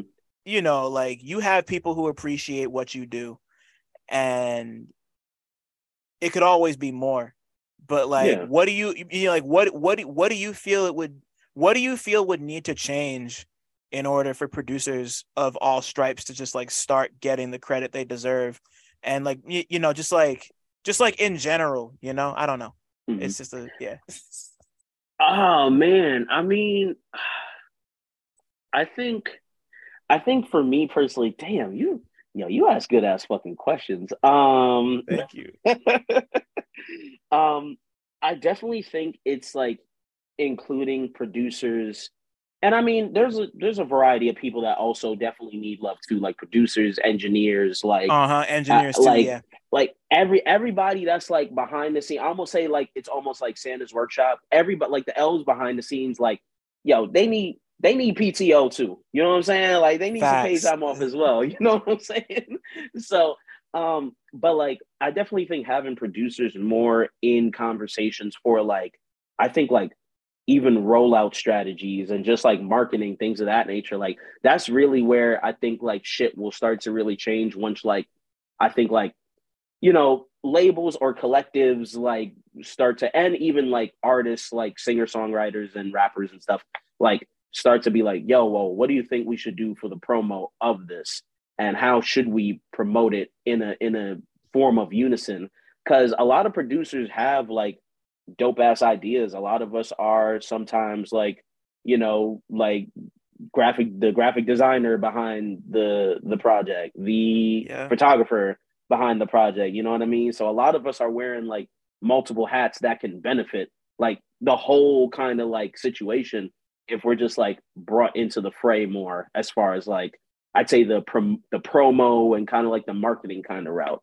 Um So I think in my mind, like, that's really where, like, if you really, like, start to tap in with what people are doing for their releases as producers.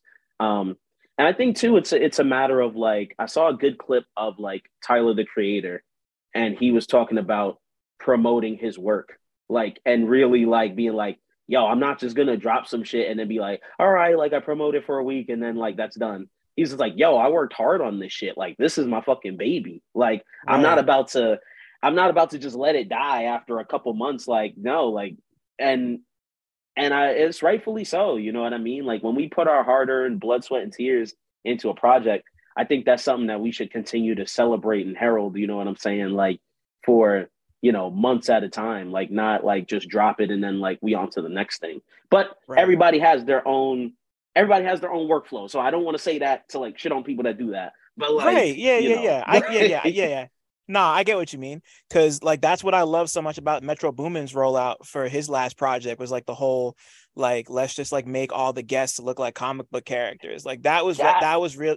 That was really dope. You know, like what Knowledge does with like all the tapes that he makes on Twitch. And then he just mm-hmm. like, a- and then he'll like stream and play Street Fighter and just like play beats. Like that's great. You know, fucking, um, you know, like the shit that you do with S-Rank Slaps, like that. You, wow. you, yeah, you know, like the way, the, the the way, the way, the way you put all the, like the way you put those covers and just like that whole campaign together with like the memory cards and shit. Like that's great, right. you know. And yeah, like and like you said it, but you know, like obviously it extends to more than just producers. It's engineers, mixing and mastering, mm-hmm. fucking just like just just, just like uh, you know, like if you're the type of person who needs session musicians and the people who supply, you know, like the fucking beat packs and fucking like mm-hmm. the actual sample packs that people are pulling from to sample from, you know, like yep. there's like so many different facets of behind the scenes music work that um a lot of people don't think about, and even if you do think about it, it's more just like eh they're just there, and it's like mm-hmm. nah you know like these are you know like people like y'all who make the beats and people who like you know fucking edit and make the beats presentable for lack of a better yeah. word, you know like it, it, it, it's it's it's it's like a whole process that like you said it really it really is like a workshop with like eight different hands going into one song, especially yep. on like a big level, you know it's just, but then mm-hmm. you have but, but but and then you know there's like people on a smaller level who will like who will like rap the song, produce it, and mix and master the whole thing themselves. Like them people get them people are even more special, because like being able to do all four of that all four of those things is like yeah but either right. way like yeah, it's it, it's a nah. It's a thing I bow I bow down to, because there's a lot of people that I like. There are a lot of people that are my peers and that are my homies that like you know operate just in a space when they roll something out. There's so much like imagination and so much just like creativity that's like behind it, and that's where I just feel like it's like yeah, like and we're there's a lot of people that's not afraid to like try like different shit in terms of how to like promote something or like how to get thing get the word out. So I think that's really just a matter of like I think for a lot of producers it's really just kind of dedicating to like you know yeah carve the time out to make the music, and if you that's what you really like to do, definitely do it. Um, but also just, you know, treating treating the work with respect, like really saying to people, yo, like, this is my art and I want to make sure I present it in a way where it's like preserved. You know what I mean? Like, that's right. That's really how I feel.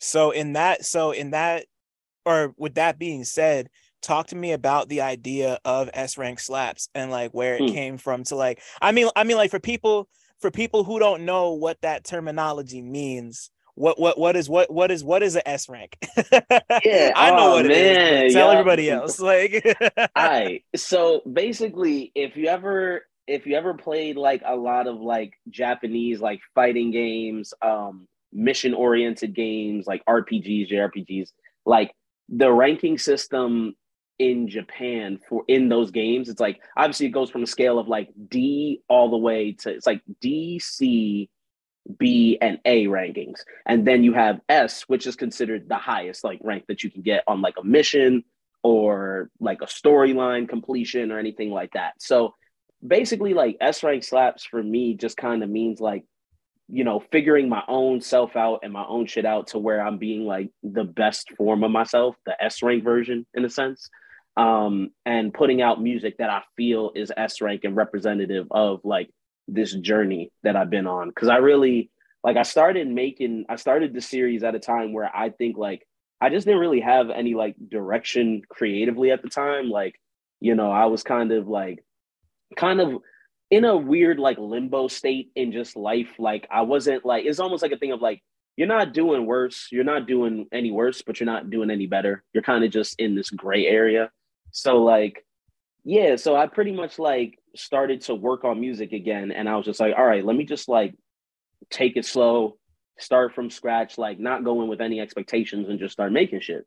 And so when I started doing it, I was like, oh, this is now like coming easier to me to like come up with concepts and to create a storyline and to really kind of be like, hey, like, why don't you just make a series like charting your own progression as a person and trying to be better than what you used to be? Um, and that's how kind of S-Rank Slaps came about, you know? Yeah, and this is, and correct me if I'm wrong, but I feel like this is the first one of your projects to get like a volume two or a sequel, I think. Is is that true? Yeah, so like, I would say, I'm trying to think. Yeah, so this was like when I, I had other series that I started and I was just like, for some reason, I didn't like continue with them.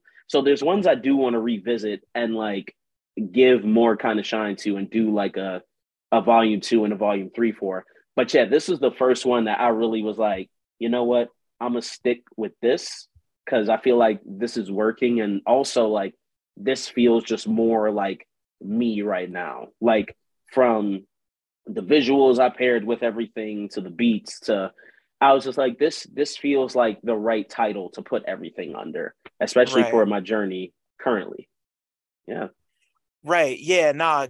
Yeah. Just because like this, like both those projects. Sorry, I'm I'm I'm I'm dealing with a walking cat who was walking all over my lap. Oh, um, you're good, um, bro.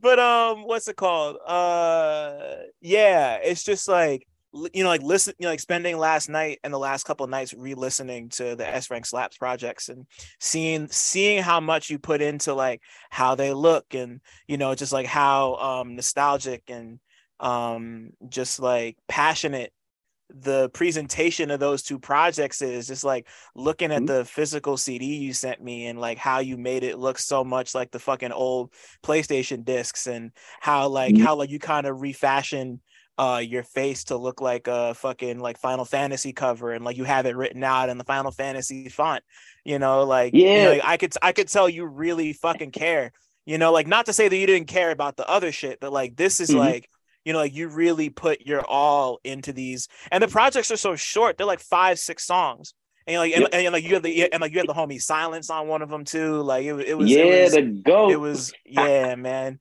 I, I I just I just saw him not too long ago. I hope he's good. Shout out to Silence.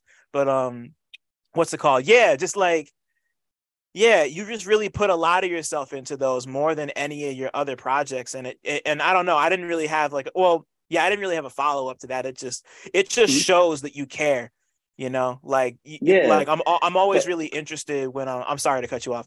I'm always so uh, interested to see when people will like start some series, but then they'll pick one up and have that be the volume two. And it's like, oh, you must like really give a shit about that one, you know? Mm-hmm. And like, that's how S-Rank Slaps feels to me, you know? Yeah.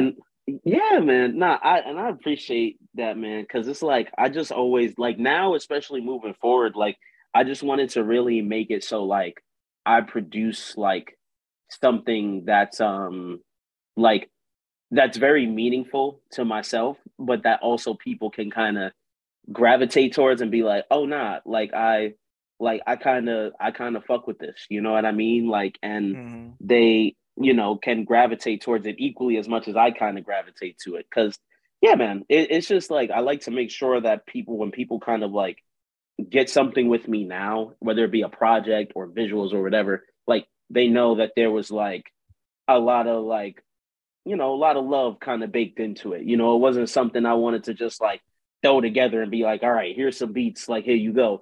You know, it, it's definitely making sure that they feel like it's almost like giving people a home cooked meal. You know what I mean? And yeah. like that's like there's something there's nothing better than like a home cooked meal sometimes. So yeah, man, that, I appreciate that, bro. Oh, man, no, nah, of course. And on that note, there was one song specifically from earlier that I wanted to ask you about. And mm-hmm. um, it was fucking Together Forever, new Smack D V D from Stay Low Volume one. And yep. I just wanted to ask just about like, just about your relationship with Smack D V D and like why you felt so strongly about it to make a song. Because like that song really does feel like some shit I might hear on a Smack D V D. And, you know, like for, for anybody listening who's a little too young for Smack D V Ds, fucking um base, basically just like very, uh, very professional, but also still slightly bootleg battle rap shit. You know, like it, it was, it was, it was, it was some very like, if you know, you know, it's like, like, like, like Smack D V Ds were basically like the YouTube videos of their day, you know, like, that, yep. like, like, you know, like people, people would trade those the way we trade YouTube links now. So like, so like, so like, so like, so like, what was it about Smack D V D that was so special to you that you felt you need to make a whole song about it? Yeah, nah, that honestly, that comes from honestly, like, um, my older brother. Cause like, he was someone who, like, obviously living in the house, living in the house and being the youngest, like, you kind of, like, learn in an environment where it's, like, you're picking up game from, like, who's kind of, like, ahead of you pretty much. So mm-hmm. he would always, he would always be playing, like, the, like, the Smack D V D, like, different interviews and clips and stuff like that. Like, as soon as we really, like, had a computer at the crib and, like, got access to YouTube and everything like that, like, he started like putting me on to like that shit and like clips from like, and it was more like kind of like there was some like battles that I'd seen, but I'd more so be intrigued by like the interviews that were happening like on those D V Ds and a little kind of just like talking clips and shit. And like, so hearing like hearing people like Styles P talking, hearing people like Jadakiss talking, um, like then segueing that into listening to interviews like from Max B and shit like that. Like hearing that type of stuff, I was like, oh shit, like this is like, it, it was dope to hear just how like raw and kind of gritty the conversations were, but you held on to like every single word that the person was saying. So it like, it, it kind of got me into this mode. I was just like, well, these shit's like, it, it just, it sounds like such like beautiful, raw, like archival type shit. And that's kind of like the sound I wanted to get for that track. And I was just like, once I heard the sample and, and like got the breaks with it and everything, I was like, oh, this sounds, this sounds like one of them ones that like is ripped right off the fucking grainy tape and everything and, and C D. Mm-hmm. So, so, you know, that I just, I had a lot of love for just like the, I think just, just the, just the language, the lingo, like just the, the, the verbal kind of dialogue that was going on. Because everybody sounded like, it literally was like seeing a bunch of motherfuckers, like when you go on like Tekken and you see all the characters you could select from, it was like a board of motherfuckers like that, just all talking at once. And I was just like, this is hard. Like, I like this. Like, this wow. is dope.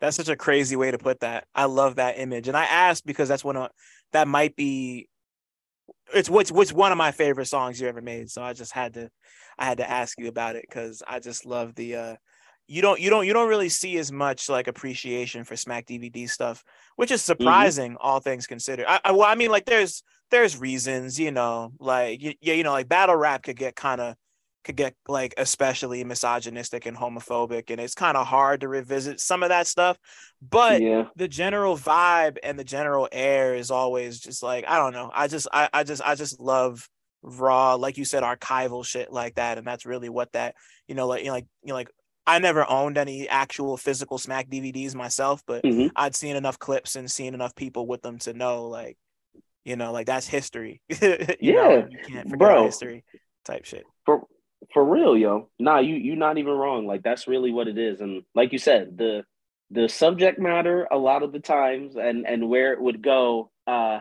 you know, language wise, it's like yeah, that's stuff that I you know is is definitely. And it definitely ain't flying like now, you know what I'm saying? But um, but it's stuff that, like you said, it, it's kind of like documentation of like a time and an era that had that, you know, you can kind of still pull. It's like gritty and nice kind of chunks from, but and you know you can leave kind of like the the the proverbial fat behind, you know what I'm saying, and just like right, let yeah. that rock, you know. No, totally. You know, it, it's it's it's a. Uh... It's a process, but it's a necessary process, you know, mm-hmm. and another another necessary process. And the last thing I want to ask you before we formally wrap is, uh, you know, like you for a while, um, you ran your own newsletter um, mm-hmm. called Thoughts Beyond the Daw. And it was uh, it was something that I always really loved and appreciated seeing pop up because there aren't, you know, like I'm I'm I'm also always interested in seeing, you know, like rappers, producers, and like musicians of all stripes kind of take up mm-hmm. writing, you know, like as the people who are, you know, like making the music. And, you, you know, you, you know, like I'm interested in that in the same way that I'm interested seeing journalists kind of take up music because there's plenty of people mm-hmm. who've done that. Um, I love, I love, I love seeing that cross-pollination happen. And, you know, like, you would go, you know, like you would go over stuff that was going on in the scene. You would just talk mm-hmm. about like producer tips and technical stuff and write about like the state of journalism and, you know, kind of like we were talking about earlier with um just like the state of being a producer and like whether that's something that's fully appreciated. Like there's so many little bits and pieces and a lot of gems in there for a lot of um, for people who are serious about this to really take from it. And I guess mm-hmm. uh just like just because I'm curious, like what first inspired you to write? What first inspired you to put that newsletter together? What was the most satisfying aspect of writing that newsletter? And mm-hmm. just like, did, did creating Thoughts Beyond the Daw give you more of an appreciation for um, the writing and the media side of this thing we call rap music? Yeah, man. Um, Ah, yeah, I gotta say, it all starts with the homie um, Gino, who runs this um, newsletter and publication called uh, Microchop. Uh, yeah, shout out to he, Gino, man. He's, he's the yo, best. he's Gino, the Gino's guy, the guy. Bro. I love that man. That man is such a gem of a human being. Like, bless his heart and bless him. Like, so like it happened around a time where like there was some real kind of like shiesty shit that kind of happened as far as like in the like like hip-hop kind of community. This was, you know, you know, dare I say the term lo-fi hip-hop. Um there was a, there was a big there was a big kind of like scandal and shakeup that happened, and this was during like the um when George Floyd was killed. So you already know like niggas was in go mode from once that shit happened. So like, so basically there was some shiesty shit that happened with a label um, that like said they donated funds to like his fund when they really didn't. And then like, like, I don't know where they're at now. I think they've kind of restructured and got the individual out that's like, that did that shit. But basically Gino, he hit me up and was kind of just like, I did like a reel just talking about it. and like saying like, you know, I'm having my music taken off from them and, you know, taken down by them and everything. And like, I'll re-upload it as my own.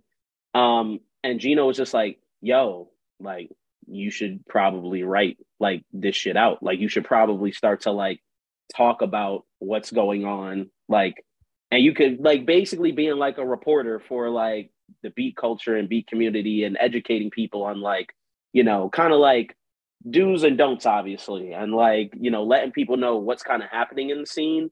So that way they're more well-informed about the culture we all kind of come from and embraced. So he was, yeah, he was the one that kind of planted the seed. And he was like, yeah, like you can, you know, you can sign up for a Substack and set that up. And then, you know, that's free. You can get people, you can do paid subscriptions, or you can like make it totally free and let people just read up on what you're talking about.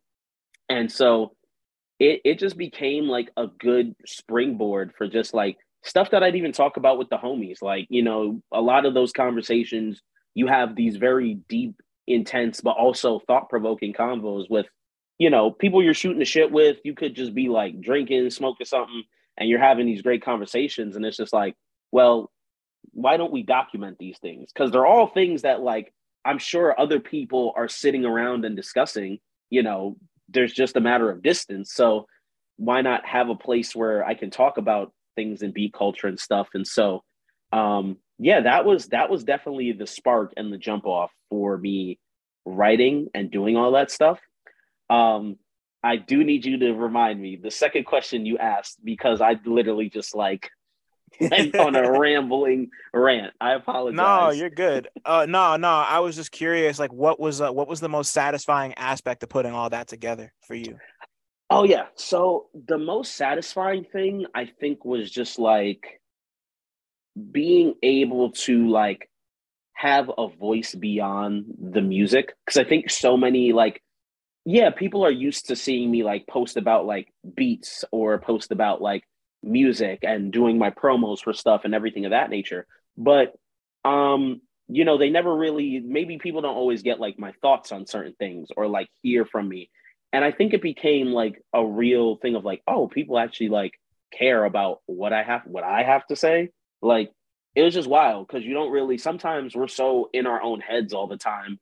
Like, we don't ever think like maybe we have like knowledge to give or like knowledge that's of value to people. You know, you we, it's a lot of selling ourselves short that happens in life. Um, but it was one of those moments where I, once I started seeing people coming in and being like, no, like what you wrote about is like super important. And like, we need to address this more in public spaces in the community. I was like, oh shit, like this, you know, is actually maybe helping people and maybe getting them to start conversations at tables that those combos were never being had at, you know what I mean? So mm-hmm. I think, I think the satisfying thing is just, yeah, like having people kind of like write to, write to you and say like, when they read something you've written and say, I felt seen by that, or I felt like, you know, like you understood exactly where I was coming from writing that. I think that was probably the most kind of like satisfying and rewarding thing for me. Um, and it did make me appreciate the process a whole lot more for what music journalists do in general. Right. Yeah. It's, it's a, um, cause yeah, it's definitely a process, you know, like this is all, mm-hmm. You, you know, like we're all we're all part of a we're all part of the same community at the end of the day. Like this is all music and we're all just kind of working different sides of it. Um, yeah. Whether, whether whether you're actually making the music or if you're like, you know, documenting culture, interviewing people, reviewing albums, you know, putting on for good shit that might not have a good platform otherwise, you know, just like doing all that. Like this is all, it's all connected. You know, like it's, mm-hmm. you know, it's, you know, it's not like it's, you know, it's not like it's fucking, it's not like it's fucking like all the musicians and all the fucking engineers and all the technical people on one side and then all the media people on the other side. Like we mingle with each other. A lot of us know each other. A lot of us are friends. Uh, yeah. That's not always the case, but like, you know, like, th- th- you know, you know, like this shit is, uh, um, it's just mutually, it's mutually beneficial. And mm-hmm. uh I forget the opposite of what something that's beneficial is. I can't think of the word. I'm blanking right now, but it's whatever that is, you know, like it, it, it, it, it, could, it could be all of those things. And uh, that's just the beauty of, you know, being involved in this music shit, the beauty and the curse of being involved in this music shit. And seeing you kind of take the initiative to do that was, uh, I know you don't really do it very much anymore, and that's all good, you know, like people move on, but um, it was just cool to see that, you know, like it's, it, I, I always, I always love to see artists and people, you know, like I said earlier, like go out and kind of take up mm-hmm. a pen, or, you know, like, or, you know, like a, or like a writer or like a critic or some media person go and make themselves some music, you know. It's just nice mm-hmm. to have, you know, like that shit just helps you be a more well-rounded uh, creative, I feel. So, you know, if you can handle it, it's tight. Yeah, nah, bro. And like, honestly, like I remember too, like the last, like just even jumping to even like the question you asked too, like of like how it's helped me like learn, like, I guess like an appreciation, or has it helped an appreciation for like music journalism and things of that nature. Um, yeah. Like, uh, like a hundred percent, man. Like, I mean, I, I tell people like doing the writing and actually going through the process of like, you know, kind of like being a scribe in a sense and writing those thoughts down and getting them out and crafting just like an article for people. Um, it, it's huge. Like it definitely taught me a lot more respect for like homies that are doing that type of work and are doing journalism as well. And just teaching, you know, just having respect for y'all's craft, as well as um, having respect for like the craft and the art of writing. Cause I think a lot of people, that's why now, like if I hit people up to try to like, you know, maybe have them listen to my stuff early, or like trying to get some type of love for publications or whatever, it's like, there's such a respect now that I approach people's inboxes with. It's not some like, oh, yo, listen to my shit, like, here you go, da da da da. It's like, no, like now having done the work myself, it's it's legit just like watching someone craft a blade, and then it's like, okay, now I'm learning this process as well. And it's just like, oh nah, this is like, there's an art and there's a very deep passion that, you know, that you're going to find, like, if you're tapped in with the right people, you're going to find people that take that craft extremely seriously. There are some, obviously, that don't, but the ones that you gravitate towards, like, yeah, like, it teaches you to really have, like, a newfound respect for them. And just, like, yeah, man, now seeing, seeing, being on that side of the coin, I was like, you know, you, you got to respect the penmanship. You know, that, mm-hmm. that deserves just as much respect as like, you know, as we demand for our music, the penmanship should also get that same respect when it's putting people onto your own stuff too. Yeah, man, that it's, it's, it's, it's, it's so important to be able to put your own story into words and your own thoughts into words when you can, you know, and like, and, and, and then when you can't, that's what the music's for, you yep. know, and, and, exactly. And, and, that's, and that's, and you know, just circle of life type shit. And to, and to, and, and, and to bring this full circle, um, hmm. Radicule, if your life was a movie, what would it be about? Ooh. Damn. I would I would say, yo, this is a damn, I this is a good ass question. So can I can I get like trippy with it? Can I just like, is this like for my own imagination? Like, yeah. Sorry, I was drinking okay. water. Yeah. Oh, yeah. You're good. Oh, you're good. Okay, so for me, and this is going to sound like way out there, um, I would say if my life could be a movie, I would probably say the plot of it would be me and a gang of friends um, fighting. And this is kind of like a plot I had for S-Rank Slaps, which is crazy. So I'm just like, all right, this would be fire. Uh, at least to me, it would be just me with a gang of friends. We live in this weird cyberpunk-esque world, and there's this evil force of vampires that also wear gold do-rags that are like trying to basically destroy the planet. And, you know, we all just got a bunch of superpowers that all are sound related. And, and we just out here trying to save the world. And there's a little bit of Fast and Furious in it. There's a little bit of like cyberpunk um, in there as well. And uh, and yeah, vampires, you know? So lots of explosions too on some Michael Bay shit.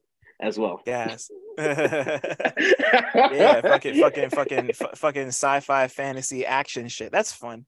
Yep. That's fun. I like that. You know, it, it's it's just like there's there, you like there's there, there's all there there's there's there's always got to be some goal to attain, even even even even if it's just to crush the opposition. You know, you got to you got you got to do that sometimes. Life can't always be life. Life can't always be peace and happiness. It should be like eighty percent of the time if you can make it. But like, yo, I mean, nah, facts. You know what I'm saying? We, we we we get to the we get to the end of the movie and then we on our slice of life type shit. You know what I'm yeah. saying? Like, but you know, we, we have a little, we got a little bit of conflict, and then we get to the and then we get to the promised land. Let's go. Nah, man, I love it. That's so good. You know, like balance and having both is always good to me, especially when it comes to a movie or anime or any sort of crazy shit. But um, yo, son. This is so great. Like, thank you, thank Bro. you, thank, thank you so much for being like. I know we've been talking about this forever, but like, mm-hmm. I don't know. It's it's just like, it's always so special when I talk to some when like I've been talking to somebody for some time about coming on the show, and then it actually happens, and it turns out to just like be so loose and so fun. So, thank you for being here, and thank you for what you do. You know, like. You've been killing it for like three years at least, you know, like man, listen, I, I do. I do want to say I gotta, you know, and hopefully I'm not doing three much, but I want to give you your flowers, bro. Cause you like have always been a fucking real one, like seeing, like being an avid listener and fan of not only your writing, but also Real Notes as like it's progressed. Like, dude, you've had so many people that like, you've put me onto musically through this show that I now fuck with heavy. Like, you know, like there's so many people I like am blessed to have been able to be put onto through you and through this show and through whatever medium that you're interacting with or engaging with. Um, so I thank you for having me, man. Like this, this was really like, this was really nah, I like, this was really like some bucket list shit. Like I was like, yo, I, I want to get on Real Notes. I'm not going to get on him and be like, yo, I want to be on the episode. But like, this was really something, this was really something I was just like, okay, if he asks me, I'm going to be ready. I'm going I'm to be like Steve Kerr coming off the bench for M J. You know what I'm saying? Like, damn, that's special, bro. That's so special. Wow. Thank you so like, much. Really? No, that no, that that means the world, and I'm happy that we made it happen. Um, I'm sorry I don't know enough about wrestling to actually talk about it because I kind of want to sometimes. But bro, yeah, nah, like bro, you know it, bro. Listen, we we we just gotta get you hip. We gonna get you hip, bro. It just yeah. takes that one match. That's it. yeah, and yeah, it it, it it it might it might be time soon. I think I think I think it might be time soon. Thanks for listening. Shout out to y'all for making it this far. And shout out to all the black people listening too, because y'all really impeccable. Don't forget to like, subscribe, and tell a friend to come through next time. One.